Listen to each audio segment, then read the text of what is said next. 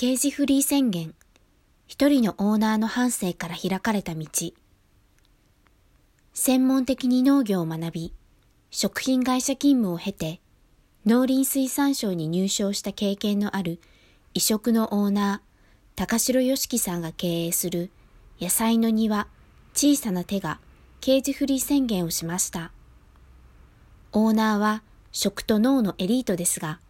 その人生は食と脳の欺瞞に直面し、常に葛藤する日々だったそうです。最初に就職した食品会社時代には、商品に使われる添加物の量に衝撃を受け、社会に与える悪影響に打ちのめされ、自分の仕事を好きになれませんでした。それで、世のため人のために働きたいと農業を勉強し直し、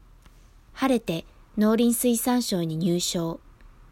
しかし、そこでの高城さんの仕事は、儲かる農業実現のため、公共事業投資に邁進し、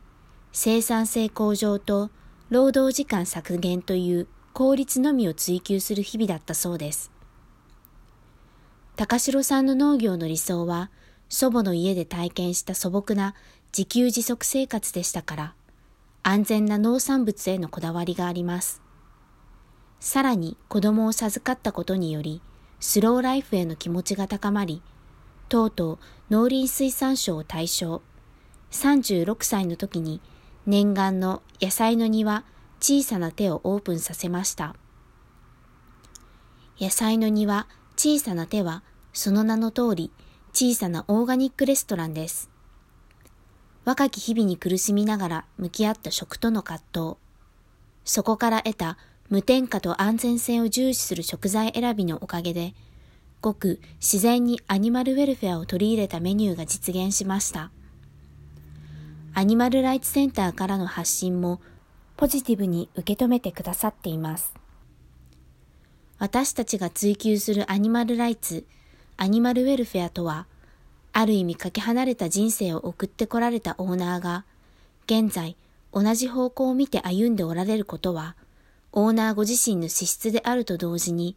食に関する本質が求められる時代へと価値観が変わってきたのだと感じます。小さな手は飲食店としては珍しく、農産物の有機オーガニックジャス認証を取得し、ジャス法に基づくオーガニック野菜の生産もしています。さらに卵については嬉しいことに、実はメニューにはほとんど使用されず、必要とされるお客様にお分けするのみの提供です。オーナー自身、ご家族に対しても、卵を食べることは体に良くないとお考えで、限りなくエッグフリーを試行し、どうしても食べるなら平飼い卵を選んで少量販売されているのです。